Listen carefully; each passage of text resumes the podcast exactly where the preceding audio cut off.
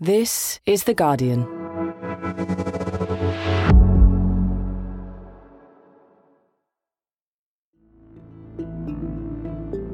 Today, Oscar Pistorius walks free, 11 years after killing Reeva Steenkamp.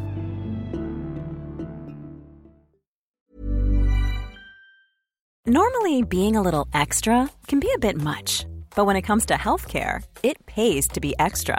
And United Healthcare makes it easy with Health Protector Guard fixed indemnity insurance plans. Underwritten by Golden Rule Insurance Company, they supplement your primary plan, helping you manage out of pocket costs without the usual requirements and restrictions like deductibles and enrollment periods. So when it comes to covering your medical bills, you can feel good about being a little extra. Visit uh1.com to find the Health Protector Guard plan for you.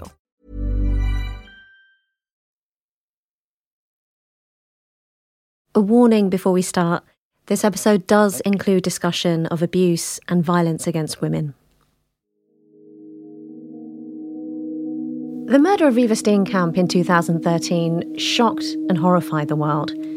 She was killed by Oscar Pistorius, the so called Blade Runner, a South African national hero, the most famous Paralympic sprinter in history.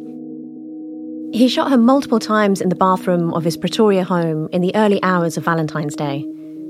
They'd been dating for three months. After serving nine years in prison, Pistorius has now been released on parole. In the last hour, former Paralympian Oscar Pistorius has been released from prison on parole this morning, nearly 11 years after murdering his girlfriend, Reeva Steenkamp. But what does the case reveal about fame, race, and the endemic violence against women in South Africa? And what's changed? From The Guardian, I'm Nosheen Iqbal. Today in Focus, a decade on from the murder of Reeva Steenkamp.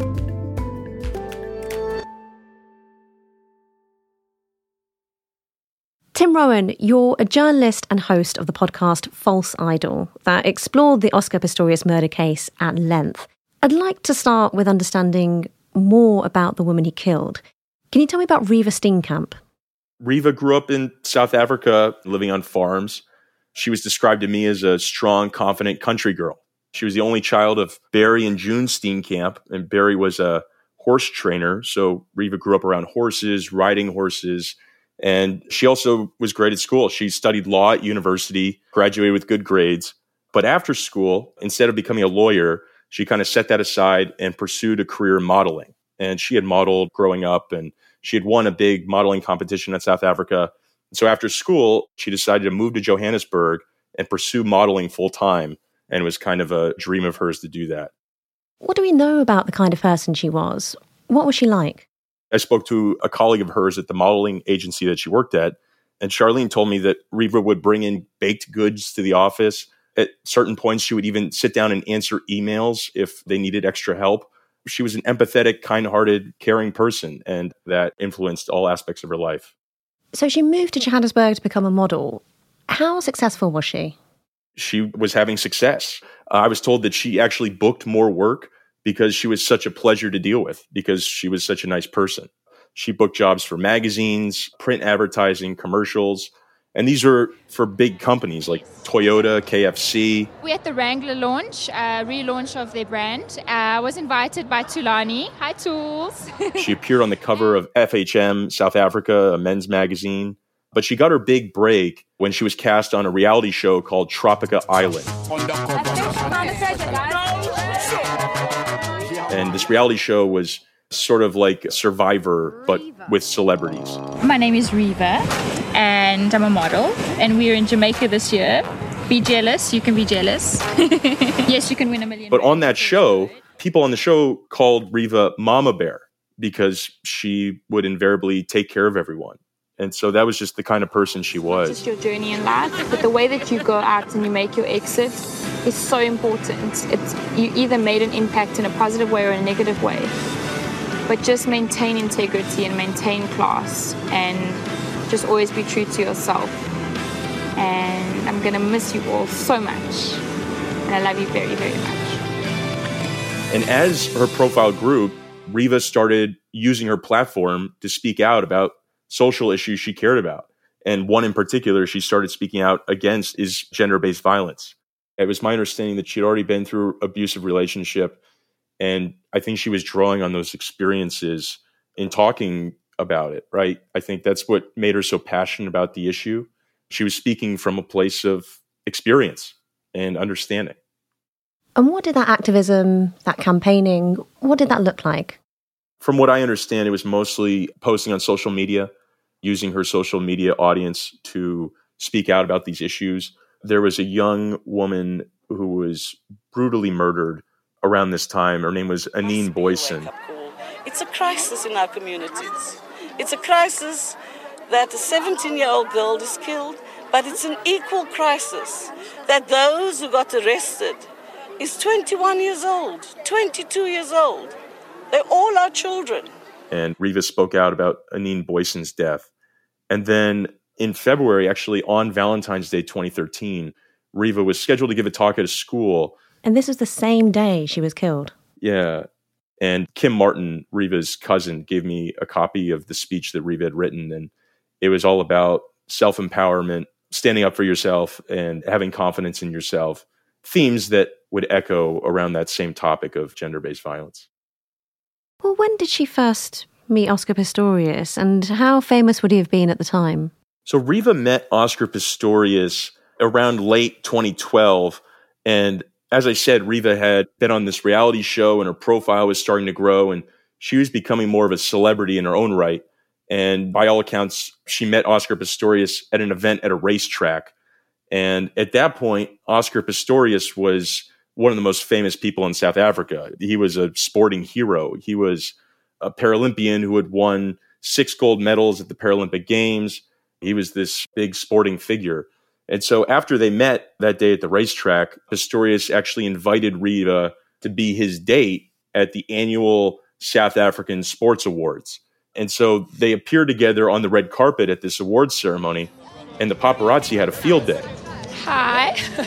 I'm Oscar's date tonight. Um, he needed a date at the last minute, so it's like, Reeva, just throw your stuff together and come and be my date. So Oscar needed a date. It's funny, hey? I don't know how that worked out. And that was kind of their first time coming out together. So they were very much the it couple of the moment. I mean, how was their relationship presented in the public eye? Well, in the public eye, everything looked great. Everything looked rosy. Reeva would occasionally post about Oscar on her social media, and they'd go to these events together and they'd be photographed looking happy with big smiles. But behind closed doors, there were issues. From what I understand, Pistorius had pursued Reeva rather aggressively. He wanted to see her all the time. He'd get impatient if she didn't text him back right away. At one point, Reeva booked a job that would involve her kissing a man, and she worried about telling Pistorius because she was afraid of how he'd react. So Pistorius displayed this jealous, possessive behavior towards Reeva. And this was something he'd done in the past. He had been jealous and possessive with previous girlfriends. He had one ex girlfriend named Samantha Taylor, and I spoke to Samantha's mother, Trish Taylor. And Trish told me that he did the same thing with her. He always wanted to know where she was, who she was with. If he didn't believe her, he'd call her family. He'd ask her to Skype with him to make sure she was at home. Wow. I should note Pistorius also had a history of anger and aggression. He drove his cars at high speeds. He once allegedly flashed a gun at the operator of a pleasure boat who refused to sell him alcohol. He once allegedly fired a gun through the sunroof of a moving car. And he would get in fights with his girlfriends too. There's one story that Trish Taylor told me that I'll never forget. One night at Pistorius's house, he had friends over and they were drinking and at one point in the evening, Pistorius slipped and fell and chipped his tooth. And he blamed Samantha mm. for the chipped tooth. And this led to a fight and him shouting at her. And at one point, as Trish told me, Samantha was so afraid she felt the need that she had to hide his gun. Oh, wow. And when he finally went to sleep, Trish said that Samantha finally felt relief. So there was a lot of issues here with the jealous and possessive behavior mixed with anger and aggression and an affinity for guns. You know, Pistorius slept with a gun near his bed, frequented a gun range. And so it was really uh, a scary combination. Breaking news out of South Africa. The double amputee sprinter Oscar Pistorius, who captured so many hearts at the London Olympics, has been charged with murdering his model girlfriend. She was shot four times with Tim, his gun. can you take me back to February 14th, 2014? What were the immediate facts that emerged from that night? By all accounts, Pistorius and Reeva had a quiet night at home. They had dinner, then went up to the bedroom. Reeva did yoga, and Pistorius chatted with his cousin on the phone. And Pistorius says he went to sleep sometime around 9, 10 p.m. that night. And I should say here, obviously, all we have is Pistorius's account. Reeva isn't around to tell us what happened next. And then sometime around 3 a.m., Pistorius' neighbor, Dr. Johann Stipp, wakes up to what sounded like gunshots and the sound of screaming. And he rushes over to Pistorius' house and he finds Reeva on the floor, gravely wounded. And immediately in that moment, Pistorius tells Dr. Stipp that he had mistaken Reeva for a burglar and that he had shot her. And all the while this is happening, Pistorius is crying hysterically. Do you understand the charges, Mr. Pistorius? I do, I do, my lady. How do you plead? Not guilty, my lady. On trial for murdering his girlfriend, Oscar Pistorius facing a courtroom and the watching world. A year later, in 2014, his trial began in the Pretoria High Court. Tim, it was televised and broadcast around the world. Cette ampleur qu'Oscar Pistorius s'est exprimé pour la première fois. How big was this story globally? It was a massive, massive story. I mean, Pistorius crossed over and wasn't just a Paralympic star, he was a global star. He was on billboards, he had sponsorships. And in South Africa, in particular, he was considered a hero. And now, suddenly, he had killed his girlfriend and was on trial for murder. Media outlets from around the world covered this trial, and cameras were also allowed inside the courtroom. And they would have recap shows after court each day, like it was a sporting event. The 37th day of Oscar Pistorius' trial in the North Gauteng High Court has adjourned. Now, Professor Wayne Derman was on the stand. All the reporting at the time, though, I think a lot of people were wrapped up in Pistorius and his star power and his fall from grace. And Reeva seemed to be overlooked and sort of lost in the shuffle. Well, what case did Pistorius and his legal defense team make? So, Pistorius and his defense team claimed that this had been one big tragic mistake.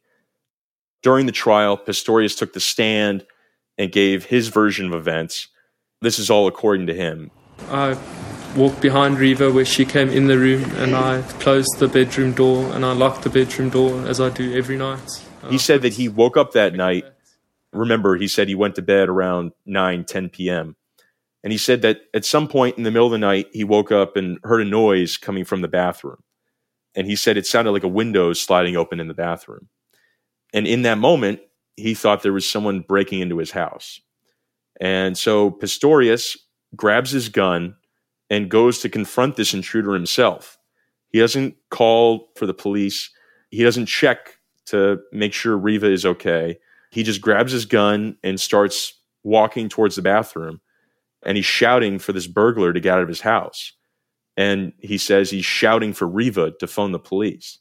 Now, as all this is happening, as Pistorius is walking toward the bathroom, he's walking without his prosthetic legs.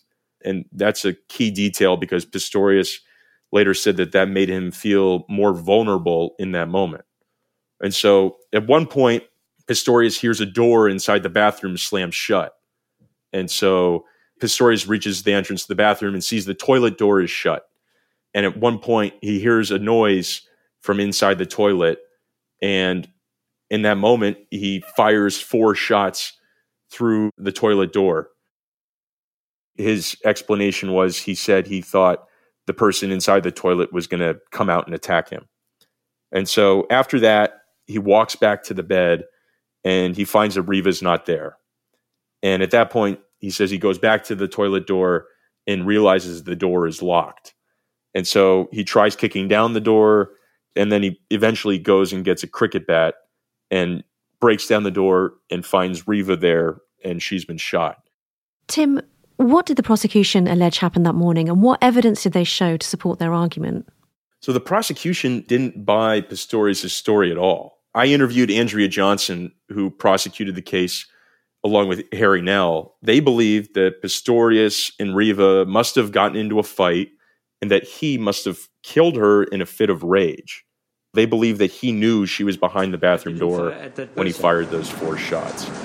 I fired in the direction where I thought the attack was coming from, my lad. You see, Mr. Pistorius, you now, you now have to give a lot of answers. And you know why, Mr. Pistorius? It's because you, you know exactly. You fired at Reeva. These other versions of yours cannot It's not work. true, you fired my lady. at her. You did. Why are you getting emotional now? As they were building their case, they found a neighbor who had had trouble sleeping that night who said that around 2 a.m., she had heard the sounds of a woman having an argument, but the neighbor wasn't sure where the sound had been coming from. And now, again, remember the timeline. Dr. Johann Stipp rushed over to the house around 3 a.m. And when they reviewed the crime scene evidence, they found some details that they thought were interesting that may have indicated that Reeva and Oscar were having a fight. For one, Reeva's bag was packed, except for a straight pair of jeans on the floor.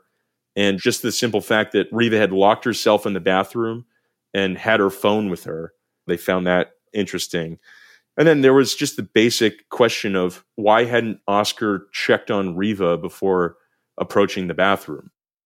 Andrea Johnson Mm. relayed a story to me in which there's a bump in the night and her partner's first reaction was to check on her and make sure she was safe.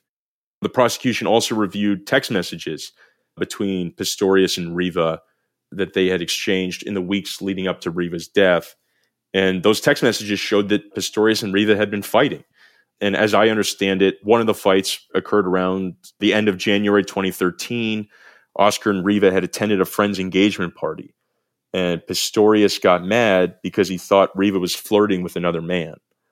And during that fight, mm. Reeva texted Pistorius, I'm scared of you sometimes and how you snap at me and of how you will react to me.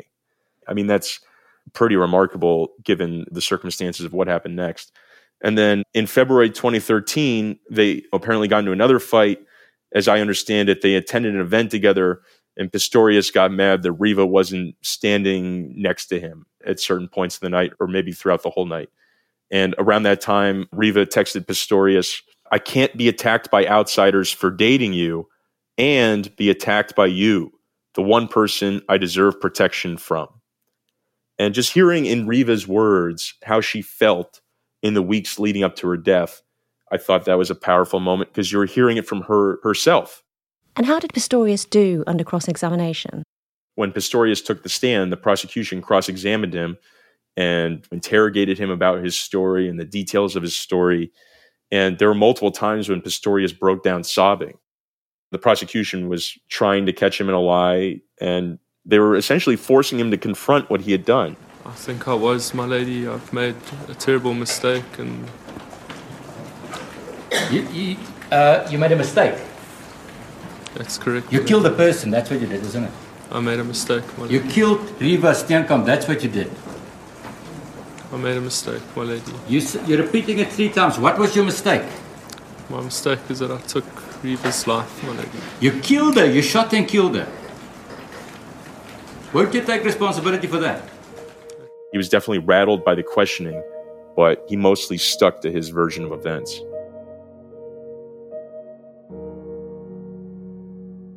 Margie Orford, you're an author, filmmaker, and a women's rights activist who has campaigned in South Africa as a patron for rape crisis. What was it like to watch Oscar Pistorius during that trial? The general feeling in response to that murder was absolute outrage. There was a kind of split in that there was a massive and orchestrated publicity campaign by the Pistorius camp, if I can call it that, with tweets and interviews and shame poor Oscar Pistorius, he's lost everything. You know, there was that sort of tenor. And as I remember it, it absolutely riled people because that's so often the way in which femicidal men are portrayed as this poor guy who just snapped and he was doing his best and now he's lost everything. and the woman whose life has been taken from her, he becomes the victim. So he's the victim. He becomes the victim. And it's, it, you know, it's part of the narrative trope that was swirling around that, oh, maybe she'd been talking to some, it's just nonsense. Somehow women always must be the cause of their own deaths. And I remember at the time, a lot of people just called time on that. Margie, the killing of women at the hands of their male partners, this act of femicide, is all too common worldwide. What did that look like in South Africa at the time? I came back to live in South Africa in 2001. I'd been in Namibia for 10 years and then in New York. And when I first came back here, what struck me like a kind of blow to the stomach really was how all of us, all women, manage fear and caution against violence all the time. Every single move that you make, every time you cross the road. I'm really not a paranoid or anxious person, but it was just kind of working around that. And it's got the highest recorded rape rates in the world and very, very, very high levels of femicide. It's sort of an epidemic proportions. So many of the rape survivors I've worked with had been raped not just once, but several times in their lives. So it's, in a way, like a everyday part of life but it's a trauma that shapes a woman's life completely. And there was already by then a great deal of awareness campaigns. You know, so many little girls are murdered, adult women too. But these are murders that happen just about daily. And it's to do with this very, very macho cultures, extremely patriarchal ideas of hierarchy and obedience. And, you know, this is a country which we had slavery, then colonialism, then apartheid. There was a tremendous amount of displacement of racist animus from the kind of struggle years, which I think of as a sort of undeclared civil war. So the legacies a violent response to what is ever seen as some kind of infraction against male authority and particularly white male authority is just the norm. it's not normal, but it's the norm. Can you remember the clarifying moments from watching this trial in which it was clear that there were signs of a troubled relationship, potentially domestic abuse or coercive control? Coercive control, I think, is a very useful term and frame for thinking of that relationship. And interestingly, it was not a phrase widely used out of specialist circles 10 years ago. There were reports, as I remember it, of series of messages from Reeva to friends and family members, which seemed to indicate kind of tactfully that Pistorius was very possessive. They had not been involved very long. Three months is how long they'd sort of been dating or knowing each other. It's such a brief amount of time, but it feels like yes. the relationship escalated in such an intense yes, fashion. Which is classic symptoms of a coercively controlling relationship. You very quickly get the woman to move in, make her part of your life, all of those sorts of things. Margie, Oscar Pistorius' trial also shone a light on the racial politics of South Africa 20 years after the fall of apartheid. Can you tell me more about what it revealed? So, when I first saw the reports of the murder and then Pistorius's defense, he had said that he shot because he thought there was an intruder in the bathroom.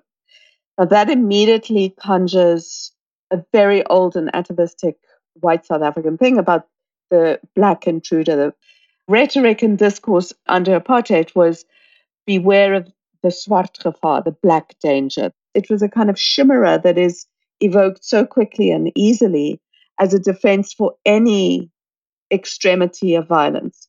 This is what white people would have been thinking. That's supposedly what the army and police were protecting white people against. It's rubbish. And that was his defense. Oscar Pistorius lived in this very, very secure upmarket complex. And it's a gated community. Many wealthy South Africans live in them. And the armed security guards will be there within seconds because they're based on the territory. And in that estate where he lived, there had never been even a burglary. So there'd been no armed robberies, no invasions, no murders, nothing. There was no crime. So someone was going to be dead, and he knew that. So either who was going to be lying behind that bathroom door was Reeva Steenkamp, his girlfriend, or this imaginary black man. So either it was a murder driven by misogyny, shooting at his girlfriend because she's gone into the bathroom and locked herself in because she's afraid, or it's a racist murder, shooting with the intent to kill this imagined person behind your bathroom door. Mr. Pistorius, please stand up. Having regard to the totality of this evidence in this matter, the unanimous decision of this court is the following. On count one, murder read with section 51.1 of the Criminal Law Amendment Act 105 of 1997, the accused is found not guilty and is discharged. Instead, he is found guilty of culpable homicide. On count two. Tim, Judge Thokozile Masipa initially cleared Pistorius of murder, but found him guilty of a lesser crime of culpable homicide. What did she say and why? Judge Masipa found that there was no hard evidence that Pistorius and Reeva had fought that evening. She mentioned the neighbor who had heard the sound of a woman potentially having an argument around 2 a.m. and said there was no hard evidence connecting that to Pistorius and Reeva. Judge Masipa said that Pistorius had acted negligently, but she ruled that he had not intended to kill Reeva. And so from that, we can infer that Judge Masipa apparently bought Pistorius' version of events. So Judge Masipa convicts Pistorius of culpable homicide, which is basically manslaughter, a lesser charge than murder. And people across South Africa were angry. They were upset. A lot of people viewed this case as a case of gender based violence. And they were hoping that maybe this would be a chance for South Africa to take that issue seriously. Like, they should set an example with Oscar. So it shows that being famous and having money will make your life more easier. I do not understand. I think the judge is very, very lenient on that guy because that guy has killed an innocent lady cold bloodedly. So I think at least the state should appeal that, that, that, that, that uh, murder acquitted. Well, many people would be surprised that this was a murder trial not decided by a jury. Why was that the case?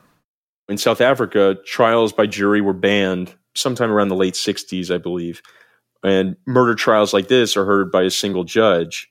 And one of the reasons is that people were afraid of jury members who might have racial prejudices. You know, obviously, race is a big issue in South Africa. It's a complex issue due to the decades and decades of apartheid. So you can imagine the type of issues that would arise if you had a jury trial and there was some sort of racial prejudice involved in deciding someone's fate. Campaigners and lawyers challenged the initial verdict and appealed it all the way up to the Supreme Court. What was the court's final ruling? In South Africa, the prosecution has the right to appeal a decision. It's not just a defendant. And in this case, the prosecution appealed, and the case went before a panel of judges at the Supreme Court of Appeal in South Africa. And they, upon hearing the case, overturned Judge Masipa's decision and they convicted Pistorius of murder. And what it came down to in the appeal court's ruling, they used a legal term called dolus eventualis. And in layman's terms, they decided that Pistorius must have known when he fired those four shots that whoever was behind the door was going to die, that he should have foreseen the consequences of his actions. It didn't matter whether he knew the identity of the person behind the door. It didn't matter if he thought it was a burglar or if he, in fact, knew it was Reeva. He shot four shots through the door and should have foreseen that he was going to kill whoever was on the other side of the door. And so, based on that line of thinking, Pistorius was convicted of murder and sentenced to 15 years in prison, minus time served. Coming up, Oscar Pistorius walks free. What will his life look like now?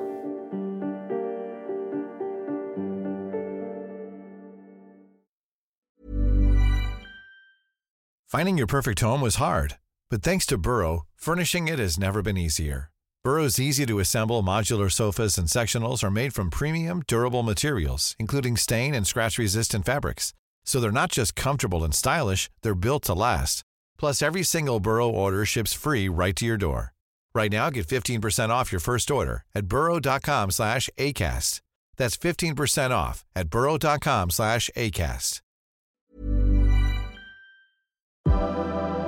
Today in Focus is supported by BetterHelp.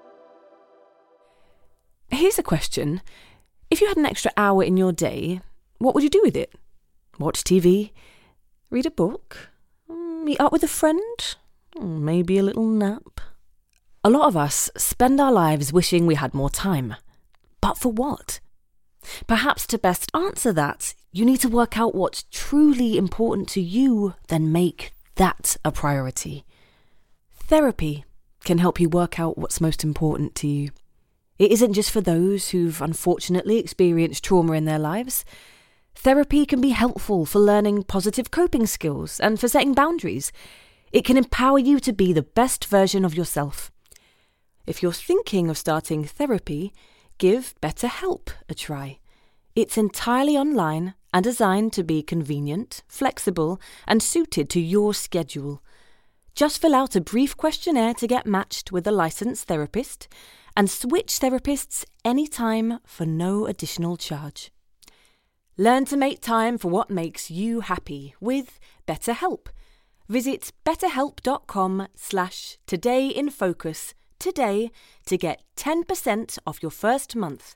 That's betterhelp, H-E-L-P dot com slash todayinfocus.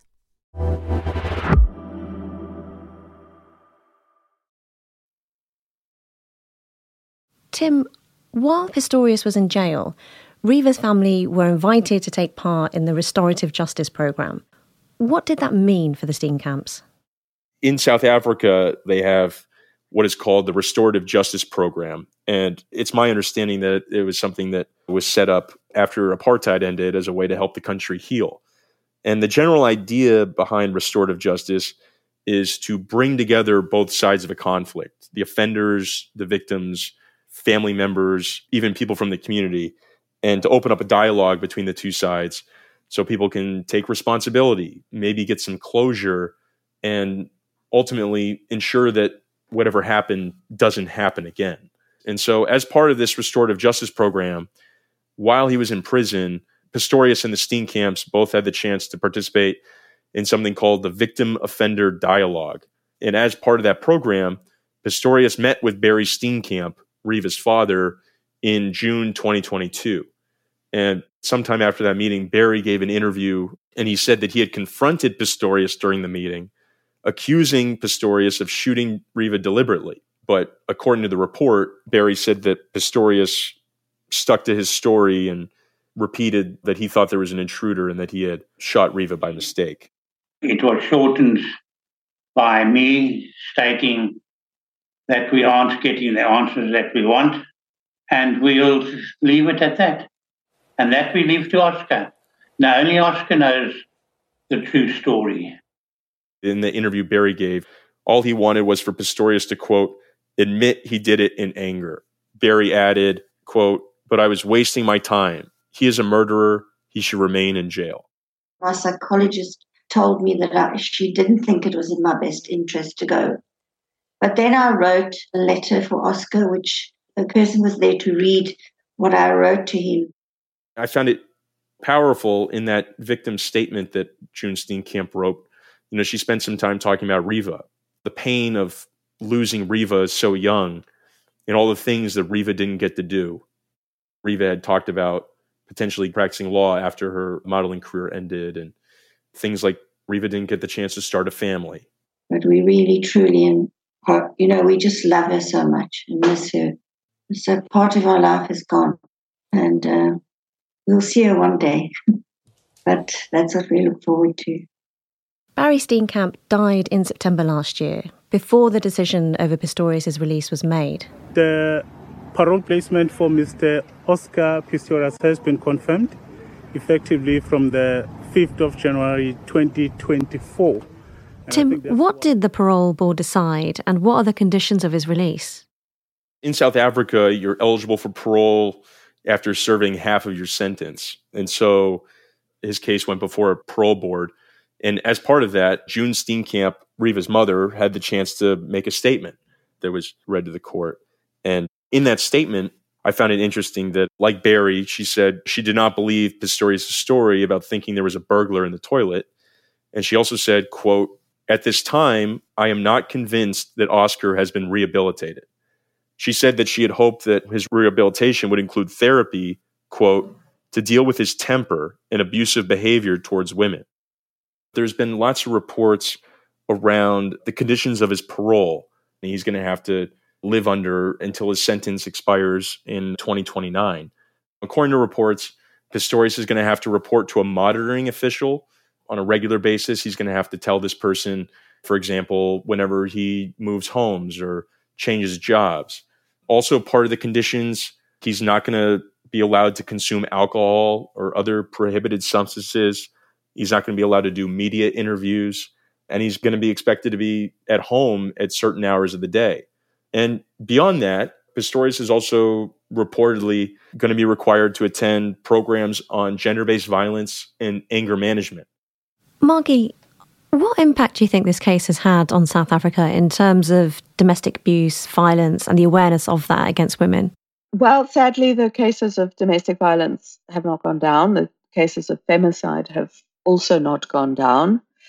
I think what it did do, though, I think it really took apart the idea that you can walk through this world in a neutral body. How you get killed, how you get attacked is absolutely embodied.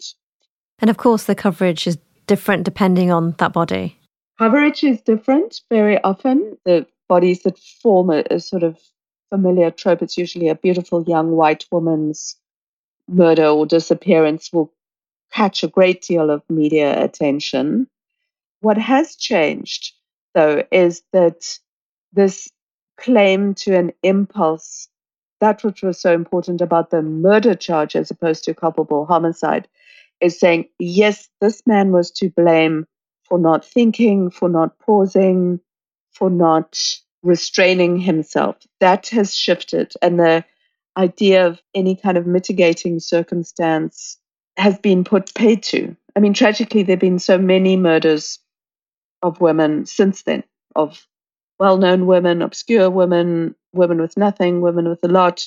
But how masculinity is dealt with is shifting. I mean, there's some very interesting initiatives in South Africa around dealing with violent men in prisons, in therapy. I mean, there's not enough.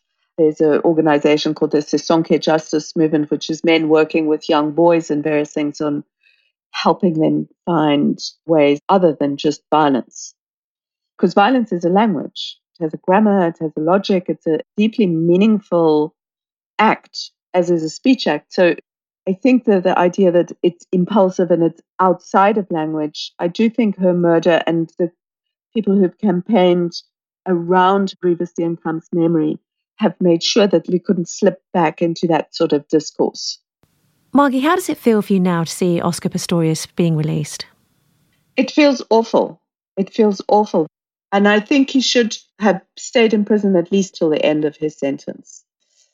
The thought of this man who snuffed out the life of this gifted young woman, gifted, compassionate, family connected person, and for then this man to be free 10 years later to go on with his life it really feels like a body blow.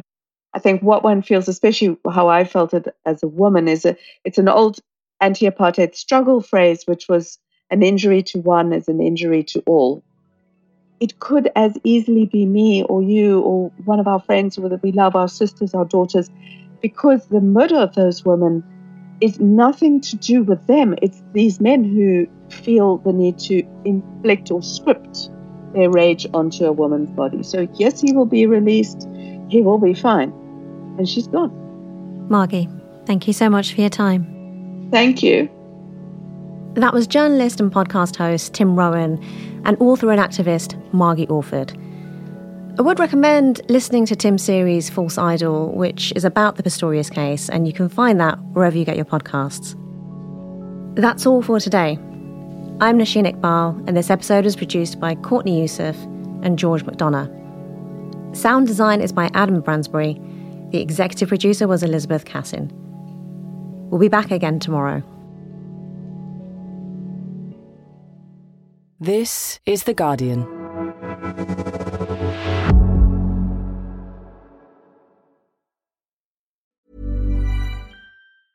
So, you've got an idea for a business, the store of your dreams. There's just one thing to figure out everything. That's why Shopify's all in one commerce platform makes it easy to sell online, in person, and everywhere else. Sell on social media, source products with an app to get that first sale feeling.